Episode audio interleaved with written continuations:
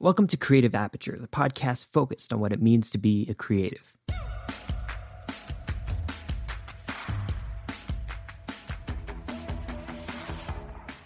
Today, I got the chance to sit down with Patrick Tomasso. He's an uber talented filmmaker, photographer, and podcaster based in Toronto, Canada. I got him on to talk about freelance. We talked about his journey getting into freelance from the typical 9 to 5, his thoughts on freelance overall, his advice for those wanting to jump into the world of freelance, and much, much more. By the way, we were using FaceTime, which kept dropping the call, so our interactions and laughs were always a bit delayed or too early, which kind of makes it funny. And as a heads up, this episode contains occasional uses of strong language, listener discretion advised, blah, blah, blah. Let's get into the chat.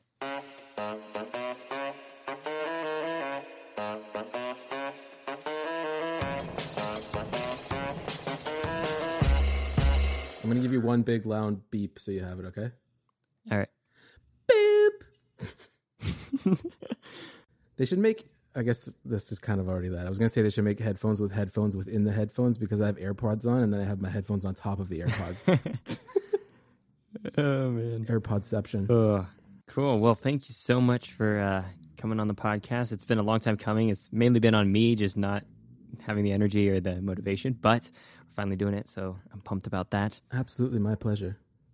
Right now, I'm recording on both uh, Adobe Audition with my ATR 2100 like podcasting microphone, and then I've got the uh, S Mic 2 going into the Pocket 4K, recording literally nothing. Like the cap is on, and uh, it's like 1080p QT as low res as possible just to get the audio. That's so funny. So far, it's working.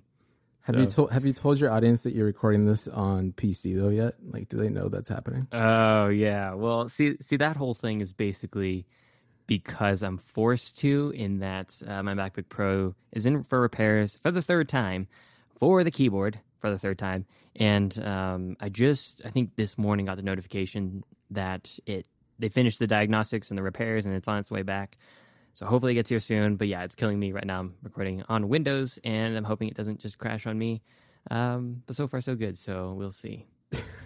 Do you think you can like delay or get as many repairs that maybe it'll lead to the point where the 16 inch comes out that they're talking about? And then you can just make a huge fuss and be like, I drive two hours to the store every single time. So you just finally give me the new laptop. Yeah, I don't know. Cause like, so this time I was in there and I'm like, I've been down here three times, th- you know, for three times, it's three hour, two hour, three hour drive and it's just killing me. You know, I rely on this for work, blah, blah, blah, blah, blah. And they're like, yeah, well, we have like, and they, she like walked me through the policies of like the reason, like at what point can they actually just replace the computer? At what Yeah. point would they ever give you a refund? Which, you know, is definitely like a big no, um, unless you like, freaked out, but I'm not that kind of person. So I don't know. I mean, it'd be nice. Um, because it was interesting because both the keyboard was having issues, but also the uh, front left USB C port wasn't accepting power Oh like a couple weeks ago. But then the day before I went in, it was accepting power. So I was like, that's not good if it's like kind of flaking in and out. Yeah. So I told them about that. Told them about like the, I think maybe the battery swelling. I'm not sure because like whenever it gets hot and I pick it up, like I can feel the bottom of the like chassis kind of like touch the motherboard or whatever. Oh whatever my God. which is which ain't great. So um, yeah, it's a whole slew of problems. I wish I didn't have to have a laptop. Honestly, sometimes I wish I just had an iMac and just rocked with the uh, iPad Pro because now I have that. But um, you know, at this point, it's kind of too late to like try to swap it out or anything. So maybe maybe So the next need- time. Go ahead. Say what? No, I was going to say, needless to say, this podcast isn't sponsored by Apple. Yeah, yeah, yeah. It's been um, it's been a wild ride. But Yeah. uh, anyway, what I wanted to talk to you about today in this episode was to kind of go over like just the world of freelance and Yeah, what that's like, what your experience is with it, um, things like that. Yeah. But uh, how about you tell us what your kind of backstory is, how you got into filmmaking, but then also freelance filmmaking. Yeah, so I am a freelance content creator. I also have a podcast. Um, I have a YouTube channel that I don't spend enough time on, clearly. Uh, something I'm trying to do a little bit more. I'm an advertising school dropout. Uh, so I went to school here in Toronto for advertising and I liked it. I got an internship out of my first year and realized I wasn't really learning anything in school. And so I dropped out. And, you know, you're starting college when? When do you start? Uh, in like two weeks. So and what, and uh, what pro- sorry. I don't want, I don't mean to turn this back into an interview back to you, but I think it's good context. What, what, are- what are you taking? So I'm going in for film and television, and then hopefully focusing in on the actual like production side of things, which is like something you can apply for on your junior year. Yeah, so what I found was, and I think you might find this too, is like sometimes the programs can be a little bit behind from real life, if that makes sense. Totally, totally. And yeah. so what I found was in my first year, it was like I was learning a lot of good, like how to just network and how to meet people and all that kind of stuff, but I wasn't learning the hands on stuff of what was happening in the industry. I felt like the program was like three years behind of where the world was, right? And what mm-hmm. happened was when I got my internship after first year, not, don't get me wrong, I absolutely love school. And I'm someone who, who came from a background of absolutely hating school. Like I had terrible huh. grades in high school. I was awful just all through elementary and whatnot. So it was really weird for me to even love school in the first place. But what right. happened was I did this year in advertising, like, holy shit, this is what I want to be doing. You know, like even before this, I've always wanted to do stuff with cameras and whatnot. And it just felt like this was the perfect way for me to make money using a camera. I was like, oh, I should do commercials, right? Yeah. And so I got into the program and I got super hyped on it. I became a huge keener and I was like so good at like straight A student and everything, just crushing it. And this is the early days of social media too. I'm actually actually have my LinkedIn open right now just so I can see the timeline. So this is around this is around 2011. Okay. So okay. this is way back in the day. I mean, seven, seven, eight years ago, six, seven years ago, right? And so right. basically, I was in the advent of social media. Like Instagram wasn't even really a thing yet. Brands weren't even using Facebook. Like pages had just started and whatnot. And I just kind of dove into that yep. side of it and the program on the other hand was like let's do print ads and let's do radio ads. And i was like oh my god right. like the theory of this is cool for me. You know like how to make an ad hasn't really changed. You know what i mean? Like the core of yeah, how to make great ads. Like you can go back to apple and watch the 1984 commercial right? And be like this is a great commercial and it works now. But that would just be a youtube video today right but totally. the, the thing was the program wasn't realizing that. And so we were doing like layouts for print ads and we were doing all this traditional stuff. And I was just sort of like, as the first year kind of went by and it was a two year program, in the back of my mind, I was like, oh, I'm a little worried like going into the industry after this of like, am I learning the right things? Or is the industry going to go so far ahead that I'm going to come out behind? So yeah, in that first year, because I was doing so well, the program head like really liked me, and again, I was kissing ass and all this kind of stuff, and I was doing really well. An internship landed in Toronto, working on NHL uh, Cadbury chocolates, um, Dentyne gum, and all this kind of stuff. Sorry, Stride gum. And it was like, hey, you know, these guys are all about social media. You're the only one in the program that seems to really understand this stuff. Do you? And th- so when, when this agency went to the program, like, do you have any interns that might want to come work with us? The program coordinator came to me. He's like, do you want to go do a summer internship at this at this agency, right? And so the agency was yeah. called Cossette, and Cossette's a pretty global agency. And so I went there for a four month summer internship, and I found that in that four months of that summer, I learned more in that than that entire year of school. And it was like wow. because it was such a small agency, I think there was like six or seven of us, and I was the only intern. It was like I was doing absolutely everything. I was like managing like ten thousand dollar, fifteen thousand dollar NHL ad buys, which now I'm sure they're in the millions, but back then that was a hell of a lot of right. money to spend on Facebook and social media because it was so early totally. and so new, right? And I remember like Boston had just won the cup, and and because it was the summer, we were just kind of pushing the tour of the Stanley Cup for that summer for Boston, right? And I remember like literally mm-hmm. sitting there at like 11 at night, just flighting ads, like just posting ads with like a $15,000 budget. And I'm like, I want to say like 21, 22 at the time. And I'm thinking like, this is absolutely everything I've always wanted to do. Do you know what I mean? Yeah. And I was like, holy yeah. shit, like I just started and it's already, this is everything I wanted. And like, what the hell's going on? So four months like flew by. I did a crazy amount of work and fun stuff, made really, really great friends. Um, fast forward, these friends are even people that ended up being huge parts of my career later on. But what happened was when that yeah. four months ended, I had to go back to school, right? Because I didn't have my right. diploma. And again, I'm like no other post secondary and also not a school person. So I was like, holy shit, I should probably finish this program. Even though the agency was like, hey, you're so good. We want you to stay. We'll give you a job right now. I said, you know what? Mm-hmm. I think I should get post secondary. I think I should finish the program. Like my, my internal thought process was like, I should finish this. So I went back yeah. and, and basically told them like, you know, we were using, we were doing Mr. Big, like the chocolate bar. We, we had a Facebook page and I was doing the community management for it. So I said, listen, I'm going to go back to school because I really want to get my diploma, but I can mm-hmm. work remotely because a lot of this stuff is all online anyways. Like, so like, let me just run the yeah. Mr. Big Facebook page, but I'm going to do it remotely. So I'm going to go back to school and run the Facebook page and I can be on email and all that kind of stuff. Right. And so I go yeah. back and it's like two or three weeks back into the second year of school. And I'm just like, holy shit, why am I miserable? right? Yeah. And I started like it, it was weird. I started ref- while I was in the in the internship, I was reflecting about how much I thought school was wrong, right? And then when I got back mm-hmm. to school, I started reflecting about how I was actually unhappy even in the internship. So what happened was, yeah, it was weird. So when I came back to school, I realized I was doing all this stuff that wasn't creative, if that makes sense, right? So I was yeah, posting yeah. on Facebook and I was posting all on Twitter and, and, at the time even fucking Google Plus of all of all god awful things. um, like, and but I was posting stuff that like an art director and a copywriter would come up with, right? So these creative teams would feed me the content, and I was just the person that sort of did the analytics and posted it. So I became like you know, in if you use Mad Men as a reference, like there's the account guys, and then Don Draper's like the creative guy, right? So like Pete Campbell right. is the account guy, and then Don Draper, who's the creative director, he does all the cool stuff. I was too much of a Pete Campbell, and I wanted to be the Don Draper, right? Yeah, yeah, and so when I came back to school, they were like really pushing me to thread to the business side. So the program had two streams. You got to be creative, which was like art director, copywriter, but this stuff was just so traditional. It was like again radio, print, and stuff or you went down the mm-hmm. account route, which was just someone who was basically like organizing the stuff between the creative teams and the clients. And both of those things to me, I was just like, I don't really want to be a copywriter or an art director. I don't really want to be an account guy. Like the role that I wanted just didn't exist. And it was because it was too early. Like I, I felt like that year or so, I was just like a year too early for the world to really realize what was going on. And so, the, of all mm-hmm. the craziest things I've ever done in my life, besides going freelance, which comes later, I said no mm-hmm. to school and I also said no to the job.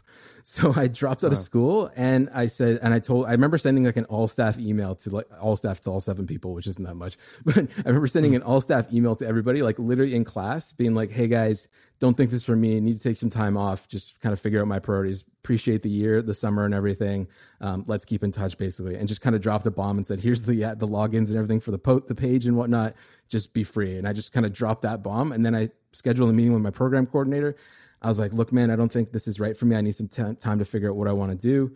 Um, be, while all this was happening, I was still working at an Apple store. So that was kind of paying the bills. So I wasn't really too worried about money yeah. so much. Um, and it was gotcha. a really, really easy job too.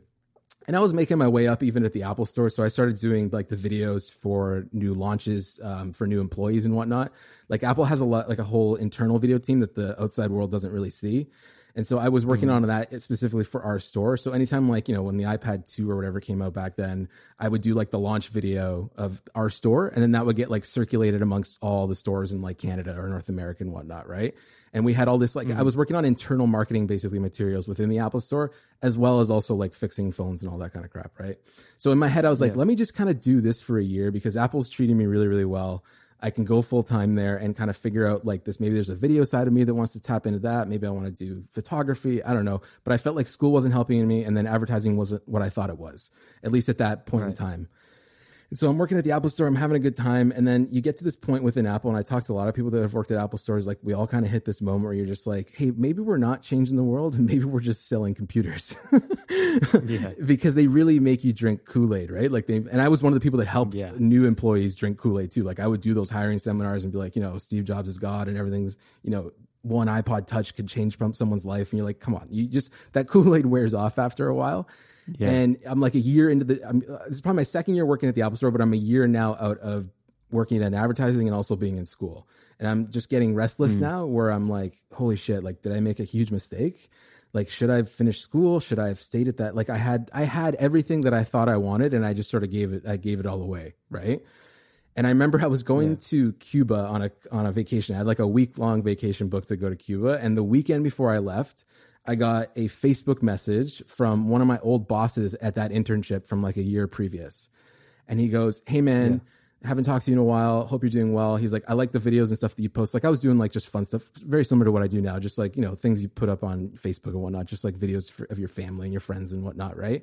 He's like, you know, I really like what you're doing with social media. Like, I still think you were like ahead of your time. You know how to do this stuff. It's really good. I'm at a new agency now called Grip. And I'd heard of Grip from when I was in school. Like they did Honda, Acura, Taco Bell, KFC, just a lot of really, really big brands, Budweiser and whatnot, right? He's like, yo, yeah. I'm an account director now at Grip. He's like, I know you didn't have like the best time when you were at Cossette and everything. Would you consider ever coming back to advertising? And that was like the message. And, I'm, and I was sitting in the back of House at Apple. Like I'm sitting on an iMac in the back of Apple, right? In the stock room, essentially, right?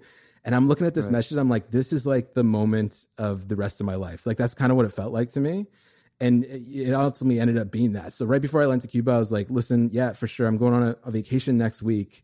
Like I leave on Tuesday or Wednesday or something. Like, do you want to chat? And he's like, I already set it up. You can meet with HR and the head of the social team. Do you want to meet on Monday? Right. I was like, holy shit, what the hell's going on? Right. So I go down yeah. to this agency. And again, it's been a year since I've worked in like an office or even done any advertising school stuff. But I, you know, I kept on the pulse of things. Like I, I, I knew what was happening in the world and whatnot. And so I sit down with the head of the social media team, like the digital team at the time, and HR, and basically have an interview kind of like what we're trying right now. Like it was just very off the cuff. I was telling them like where I think social media is going, you know, what I think is wrong and what brands are doing wrong, blah, blah, blah. And we probably, probably talked for like an hour.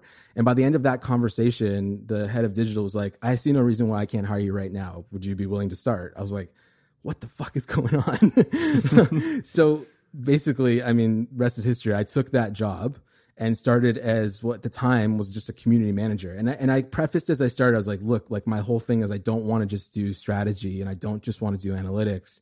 I really want to be doing creative work too. And they kind of told me yeah. it's like the thing is like when you work in an agency, specifically like Grip, like Grip had been around since like the early 2000s.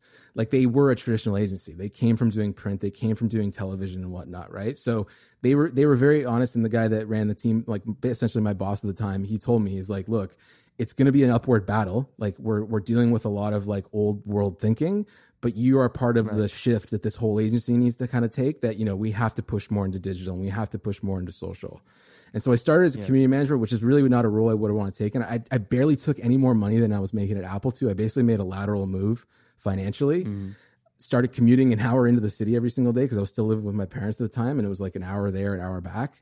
And I, wow. from that moment forward, I started working basically fully in advertising. So I started out working on Budweiser and Michelob Ultra, so two Labatt brands. And pretty much what happened was I kind of took Budweiser and I took Michelob Ultra and I made them like prime examples within the agency of like how we should be doing social media properly. And then what ended up happening is like I became the kind of go to person for like content creation, mostly for Facebook at the time, a little bit of Twitter here and there. That I started to work mm-hmm. on almost every brand that the agency had. So I went from Budweiser wow. to Michelob Ultra, and then they gave me KFC, Taco Bell, and Pizza Hut. Probably the the most fun of my career was working on those three brands. But what's kind of funny is like the way I went about it is like again, remember how I said that they were they were a traditional agency and they didn't really understand digital. I had to prove everything. So like if I was working on Budweiser, I would have to go buy a case of beer and do like a shoot with my iPhone like 4 at the time, right? Or like my my T3i, like my own equipment, my own gear, and I would do like a content calendar. So it would be like the month's worth of like August posts. I would do all my own on my own dime. I'd buy the beer out of pocket and everything, and then I would come in on like the Monday or Tuesday after the weekend after I'd shot everything, and I'd sit down with the creative team and I go, "Look, this is the content calendar. If you guys want to write the post copy, whatever, but let's just try this. Let's try what it's like to do like user generated style. It was right when people started taking pictures of their food and everything, where like really stylized, yeah. polished, traditional looking work stuck out like a sore thumb on on the internet, right? Like you even see that now. Yeah. It's like if a brand puts up like what looks like a print ad on Instagram as an ad, you're still like, what the hell are these guys doing, right? But yeah. if they're smart and they do it right and it feels more in situ, like if you just use Moment as an example, like it feels like how we make content, right? Moment isn't right, talking down to us; they're talking with us. They're making content that we would make the exact same way they would, right? And so totally. when I was working on Budweiser and all that stuff, I was doing it like the guys do with Budweiser. They go to the cottage for the weekend and they just take selfies and crap with beer, right? They would just hold a bottle and take a picture of it. So I started doing the same thing. And so that it started becoming that the brand was speaking exactly like the audience. And our post quality mm-hmm. and, and the metrics just skyrocketed right? It went from like nobody giving a shit about anything we were posting because we were posting all these stupid print ads all the time to being like one of the most mm. engaged brands that Labatt had. And so when I went wow. started working on Taco Bell and KFC and Pizza Hut and then eventually Honda and Acura, I just take that took that same mentality. And as I started doing more, improving more, and like, you know, people were like, okay, you're young and you're whatever, and you know what's going on. They started to give me more opportunities. So then I could buy gear. And then I became this weird hybrid of like a strategy guy because I would still have to do the analytics and everything for the pages, but I was doing all the content as well. Yeah. And what ended up happening is from my role going from community manager, they then called it a social content strategist. And the whole agency kind of reshifted this role into social content strategies. So we had a team and there was about seven people working on the team. Fast forward, I guess year two. So this all happened very, very fast. So year one, I'm community manager. Year two, I'm social content strategist. The team grows to like six or seven people. We totally redid it. So it's me and like six or seven other people. Do that for a year. Again, mm great success. All the brands are doing awesome. I start winning pitches with the agency. Year three, I'm then associate director creative content. So now I'm overseeing all the social and digital that's kind of coming out of the agency. So like in a span mm. of from from working in an Apple store, being like, what the hell am I doing going to the mall every single day? Three years later. I'm an associate director of creative content, like working on some of the biggest brands globally. Like at that point, wow. I was even doing Stella Artois global. Like I wasn't even just doing Canada. I was going to Cannes. I was to the film festival. I went twice. I went to Wimbledon, wow. and I'm running around like much like you and I just do now. Like I'm running around with like a phone and like a GoPro and like a, I guess like my 70D at the time, and I'm shooting for mm-hmm. Stella Artois on the red carpet at the Cannes Film Festival. right. Dang. So it was this ridiculous like train ride of again like being like an intern to like dropping out to all of a sudden I'm at the Cannes Film Festival and like John Cusack's walking beside me and Kristen Stewart and shit. And I'm like it was it, honestly even like thinking about it now it kind of feels like a bit of a dream. It was bizarre. And so I did that 3 years and I'm like I guess I want to say I'm like 26 or so at this point but 3 years in and then a crazy opportunity came into my lab. So one of the partners that was at that agency left to go to another. A theme for all of this is like network, like like make friends, you know, find people, talk to people, and whatnot. Because without the right knowing the right people at all of this, I don't think I would have had the right opportunities that I got. Right. Like luck is is mm-hmm. opportunity meeting preparation. Yes, I had talent and I knew what I was doing, but the opportunity was the luck of the people that I also knew. So one of the partners left Grip, went and started uh, as a as a creative director at another agency under J. Walter Thompson, which is another huge uh, advertising company, and they were working on Walmart, um, Beringer wine and stuff. And he's like, "Hey, you know, I want you to do it what you did at Grip at this new shop. Like it's a brand new, fresh start. You get a new team. You can do whatever you want, buy whatever gear you want, like start a production company, whatever the hell you want to do, come do it, right?" And because I yeah. was young, and I kind of saw that like I don't know if an opportunity like this will come around again, and I didn't want to like you know, lightning only strikes once. So I was like, I already got like a crazy opportunity with what I'm doing here at Grip. I feel like I need yeah. to at least take this role because I don't know if it'll happen if I stay here. Because yeah. because I started so young at Grip, even when I became an associate director of creative content, I was still fighting in meetings. I was still arguing about what we should be doing. There was still a lot of just traditional thinking that, you know, as yeah. a young kid kind of coming in through this, you know, young in the sense of advertising, it was like hard for people to take me seriously sometimes, even though I had all this work to prove it and the agency had all this success. You know, I won person of the year at this agency. Like even all of that, it was still like, yeah. I was still fighting to be like, why don't we have our website on the at the end of the Honda ads? You know what I mean? Like stuff like that. Like it was just stupid conversations yeah. where I'm like, I can't do this anymore. I can't be fighting for the things that I know inherently are right. So I thought going yeah. somewhere new and building a team on my own, I was like, you know, maybe I can do this from scratch and then I can like shed that persona of being the young kid that came in that was taking pictures with his iPhone. And right, so right. I took an associate creative director role at this agency and I went in and I realized very early on that I didn't want to be like a manager of a team because that's what a director does, right? In, in a sense yeah. of an advertising role, right? So because I was an ACD, all of a sudden I was like hands off on the creative and more so managing a team of creatives, trying to like convince them to do the things that I just would rather just do myself.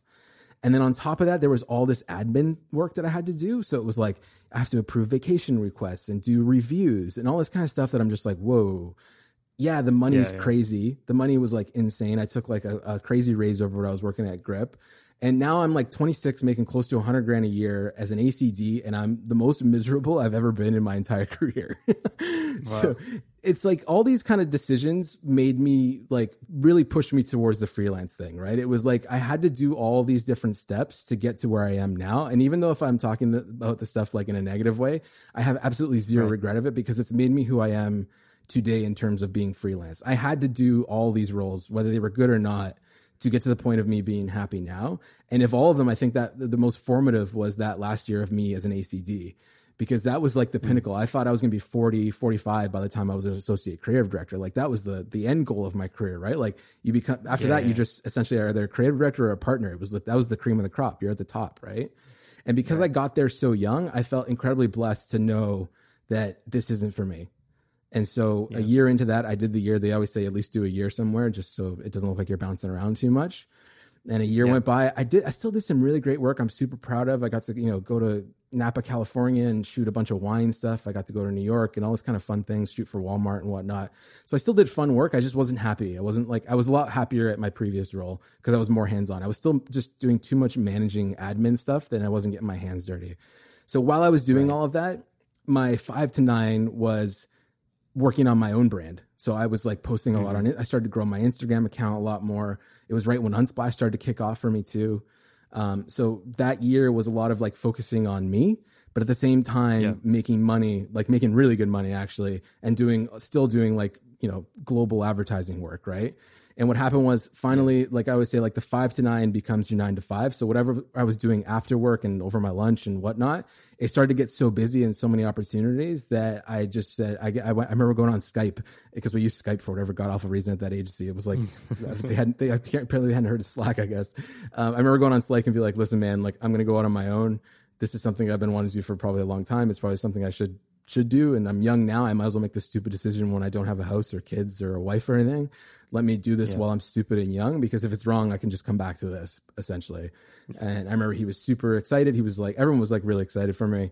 Um, and that was, I guess, that ended in 2016. So it's been three years, six months now that I've been freelance. So it's a crazy story, and it feels like almost like shorter than it actually was because it's actually not that long. Right. Like my career started seven years ago. That's essentially what what it kind of comes down to. Um, but yeah. my most fulfilling work and the most rewarding work I've done so far has been as freelance, because first off, not only because of all the connections I made while I worked in advertising, they've all become like lifelong clients for me now.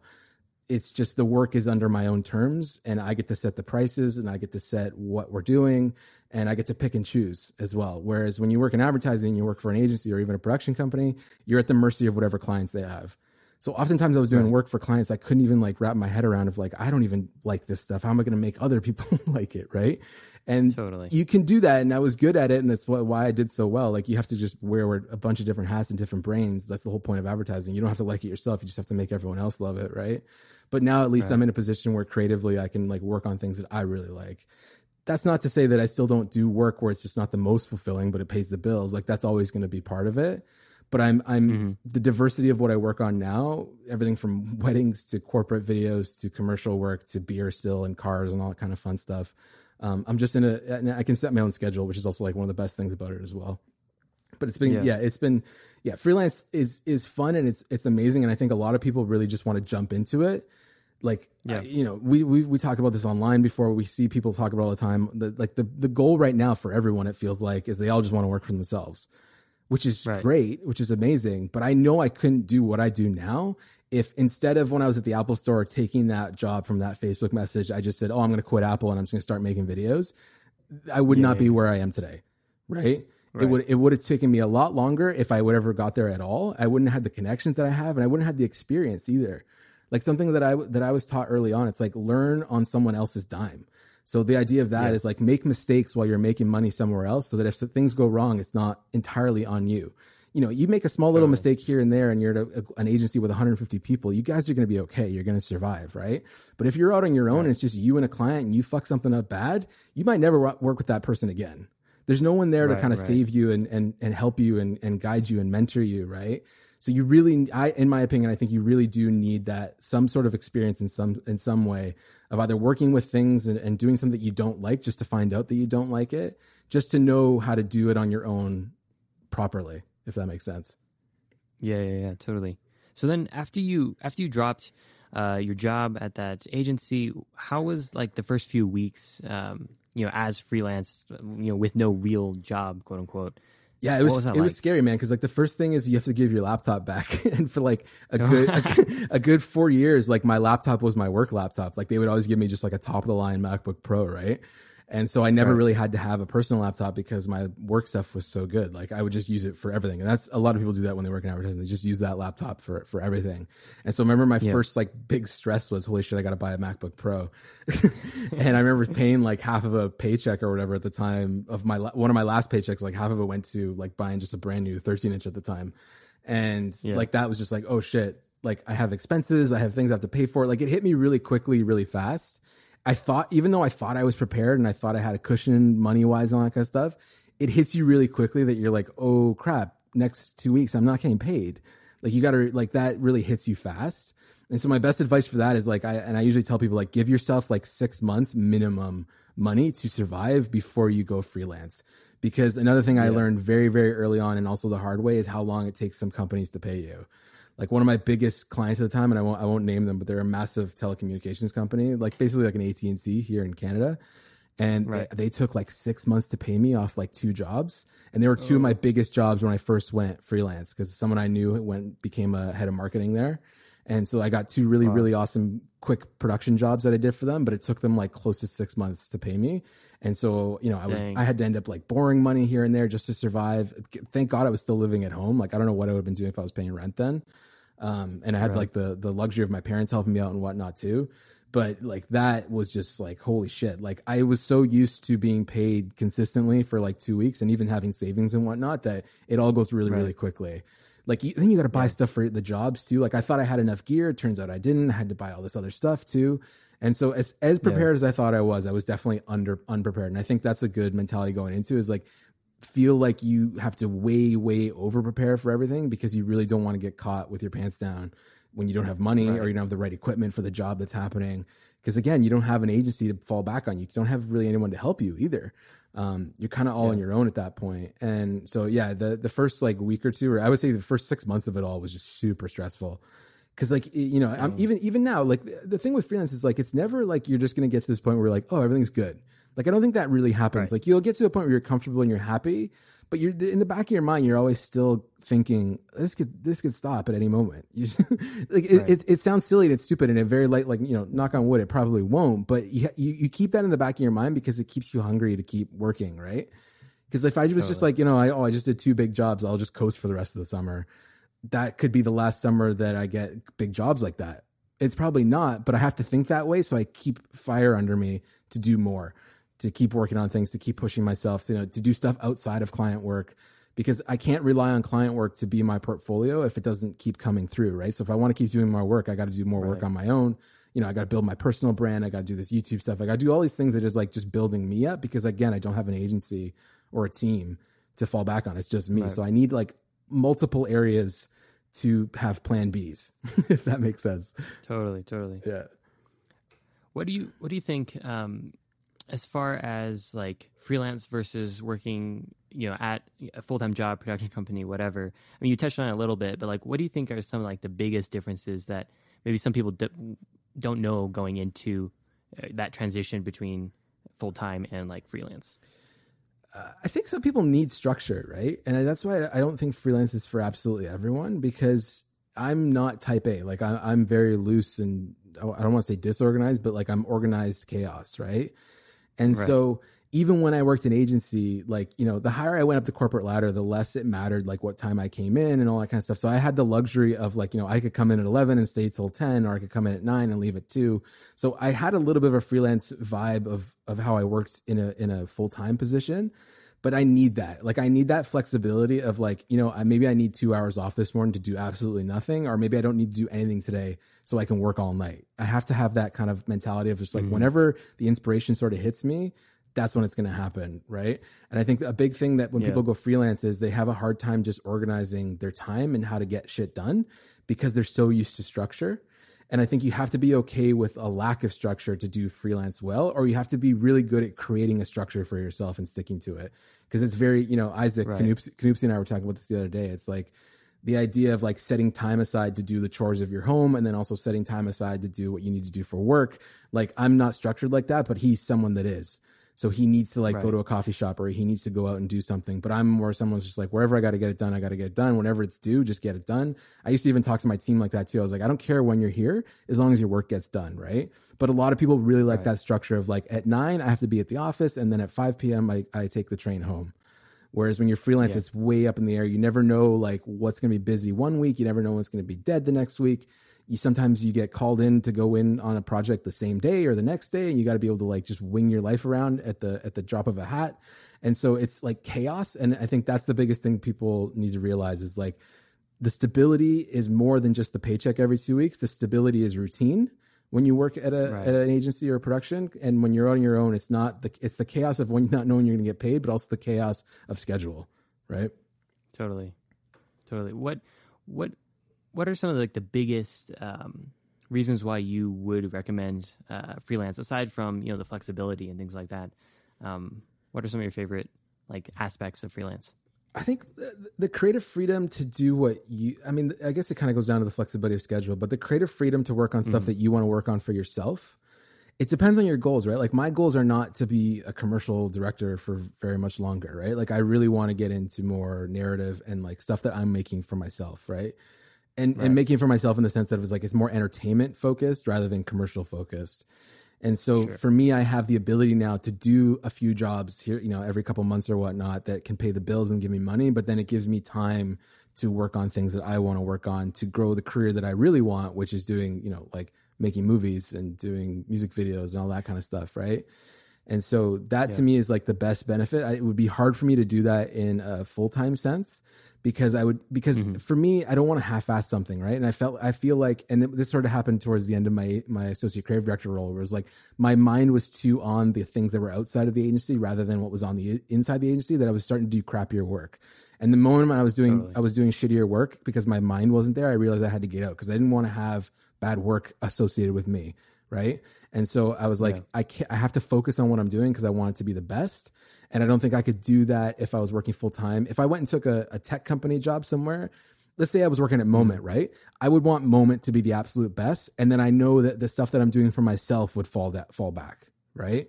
Because yeah. it's so right now because I have this this luxury with freelance where I can do a few jobs here and there and do those very very well and forget what I'm doing for myself, but then have like months to do what I want to work on. I can I can focus properly, right? I can go like project to project and that's totally. to me, for me, that's why I love freelance so much is because I can pick and choose the jobs, but also pick and choose the time to work on the things that matter to me to grow my career forward the way I want to grow it forward and not be at the mercy of like what an agency thinks I should be doing next, right? Or the, their career plan totally. for me. Yeah. I mean, I see like with um, with my own work and stuff. Right now, I've been doing a lot of uh, smartphone related stuff, tech related totally. stuff, uh, software, things like that. And while it's been great and stuff, you know, there's a big part of me that wants to try some other things like um, more doc style things yeah. or things involving humans because, you know, yeah, a lot totally. of tech, uh, it's just hands and phones. And so, um, what I think is cool about freelance is just like, you know, I can start pursuing that. And i I'm in talks with a few people to, you know, explore something like that. But in the meantime, I can keep on doing what I'm already doing and I'm fine. Yeah, exactly. So having that flexibility exactly. of like, I can try something new and if that doesn't work out, no big deal. Go back to what I'm already doing. But um, you know, if I want to keep pursuing the other thing, I can keep going on that. Yeah, exactly. That's what I mean. It's like it's just that freedom of like maybe the main thing that you're doing for money isn't your favorite thing, but it, it's not the worst thing in the world either. You know what I mean? It's like it's easy for us to complain about doing tech stuff. It's even easy for me to complain about doing reviews and whatnot on YouTube, but it's really mm-hmm. of all the crappy jobs you could have, that's probably like not even on the list. right, right. Right. So it's totally. kind of like we you, I feel like I have to catch my check my privilege every once in a while where I'm like how can I be upset that I have to go do a corporate video and make X amount of money because it's going to take up a day of my life? Like, I really shouldn't be upset yeah. about something like that. Even if creatively it's boring and lame, it's still allowing yeah. me to do everything else I want to do. And all I have to do is take a day out of my, my life to go shoot something real quick. Right. So even though it's not the, totally. my favorite video, I'd rather do that than flip burgers or something. Right. Or, or whatever it's yeah. it's that's that luxury of like what why I really like freelance is like even the the stuff that isn't essentially what you want to be doing is still good and you're learning from it. That's the other thing. It's like even the jobs where I'm like, oh, this is gonna suck. This this idea is terrible, whatnot. I still learn something on that job, right? Like I'll still learn right. something about like, oh, and now I know not to do that. Now I know that cable sucks or whatever. It's whether it's gear or it's or it's people related or whatever. Like I always learn something on every single job, whether it's a cool creative idea or a crappy creative idea. So you know, even if we're doing videos and making content that isn't our favorite we're still learning and we're growing and we're getting better just by the the sheer fact that we're doing it, right? Totally. So, uh, just kind of in closing, for those who are like listen to the podcast, um, like just getting started, wanting to explore freelance uh, or kind of play around with that idea, what are some uh, tips that you might have for them? Uh, yeah, I mean the big the big thing really is like know what exactly you want to do. Like find the niche that you want to tap into. It almost sounds like YouTube advice, where it's like focus your channel in on something. And I think right. like when you're freelance, I think you got to focus in your talent. We're losing. I was talking to someone recently about this that we're like losing the masters of crafts. Like we're we're getting all mm. these jack of all trades people, and I'm I'm I'm a huge problem for this too, where I just do a lot of things, and I'm good right. at a few things, but I'm not like a master of absolutely anything, right? And I think we're mm. losing masters of craft. Like we're losing Roger Deakins and stuff like that. We're losing these like amazing people that are good at one specific craft. And I think that yeah. if you're going into freelance, I think that's actually a big meal ticket for someone who's really good at something singular. That being said, the market wants us to be good at everything. so when I Right, take right. jobs now, when I take jobs, it's really like they call it a shredder, right? Where like you're shooting it, you're editing it, you're DP, you're director, you know, you're doing color correction, you're doing the sound, you're doing absolutely everything for a lot of these projects, right? It's it's very rare for me now. Like in a year of work, I would say like two or three jobs where I'm either just a DP or just a director. Almost 80 to 90% of what I do is a combination of directing, DP, editing, color correction, all that kind of stuff. Sometimes I'm just doing editing. Like sometimes I'm just taking straight editing jobs, right? Um, yeah. So I would say like I if you if you can try and focus in on one specific talent, but be aware that a lot of things are going to require you to dip your toes outside of your specific niche as well. So if you're someone like I see a lot of people on Twitter even being like, "Oh, I'm re- I like taking pictures, but like video is so hard for me," right? I think you got to learn Yeah. it. You got to know it. Right. I think like if you really want to survive in this market now, like you don't have to be the best at it, but you got to have a good base knowledge of it and at least be able to pass by for it. Otherwise, you're going to be turning a lot of work down. And that's the unfortunate situation. I think that's why we're losing masters of craft, but I do think it's there's a huge benefit for like a colorist and a sound mixer and a director Yeah. and a DP. As much as that's probably dying over time, I don't I want it to die slowly, if that makes sense. And so I think Yeah. if you're going freelance, know that you're probably gonna have to be a jack of all trades, but it's it's smart to be the best at at least one of those things. But you really need a passing knowledge. And, and by passing knowledge, I mean you need you need to be able to work for clients doing, hey, I need you to do an event photo shoot on Thursday, and then I need you to DP this commercial the next Tuesday. right? Like the, the Yeah. diversity of what's out there right now, specifically in our field, is just so across the map that it's getting harder and harder to be like, I'm just a cinematographer, right? I think there's definitely a career path for that, but I think the faster way, if I can use myself as an example, is I did a lot of everything and it allowed me mm-hmm. opportunities to do a lot of things because of that. I think if I was just if I went back Yeah. in time and I was at the at school and it was like you should just be an art director and I was just like a creative guy that did like print layouts and whatever or I wrote scripts, I wouldn't have any of the opportunities that I that I had throughout my advertising agency. I, I never would have went to the Cannes Film Festival. I never would have been shooting at Wimbledon. I would have been at home writing fucking Instagram post copy, right?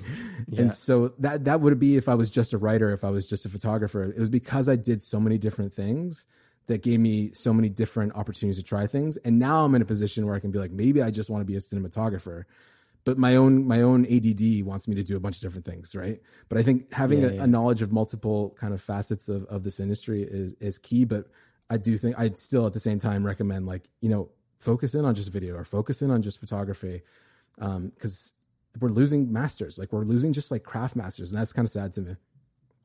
Yeah. Well, thank you so much for coming on the podcast. Yeah, absolutely, dude. Anytime, it was just it was great talking with you. Yeah, um, where can people find you online? Uh, you can find me absolutely everywhere at I'm Patrick T, and so that's at I am Patrick So T. jealous of that. Yeah, that's that's uh, that's my age showing that I was able to do that. Kind of wish I got Patrick way back in the day, but that's not gonna happen. Yeah. I told you I signed up for uh, the Stadia beta, like Google, only because I want Noobmaster sixty nine as the username because I, I get early access. I get early access to the username, and I That's just I want to be that for the Avengers uh, call out. Uh, that's great. yeah, man. All right. Well, thanks so much, man. Thank you, dude.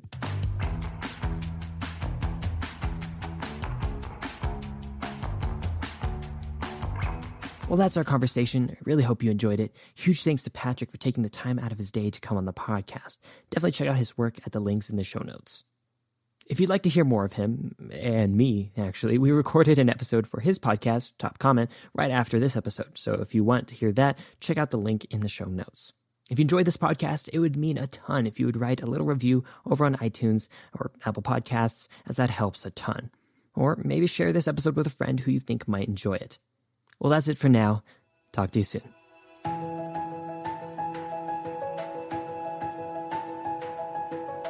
This episode was brought to you by MusicBed. Not directly per se, but if you use the link in the show notes, I get a little bit of a commission. But instead of hearing me talk about MusicBed, I thought I'd have Patrick tell you a bit more about the awesome music service. Thanks, Jackson. First off, I just want to say that I'm super honored that you respect my opinion here and that you're letting me share my link for MusicBed with your followers and listeners. So, first off, MusicBed is just one of my favorite ways to find music for my projects. It's easy to use, the team there is great, and everything just sounds amazing, which is what matters most. So, if you're looking for professional sounding quality music, MusicBed is the way to go. You can use my link, which is share.musicbed.com slash I'm Patrick T. I look oh, would you look to- at that? We're out of time. Uh, definitely use the link in the show notes if you'd like to get 30 days free music for your YouTube channel, Instagram, or podcast. Adios.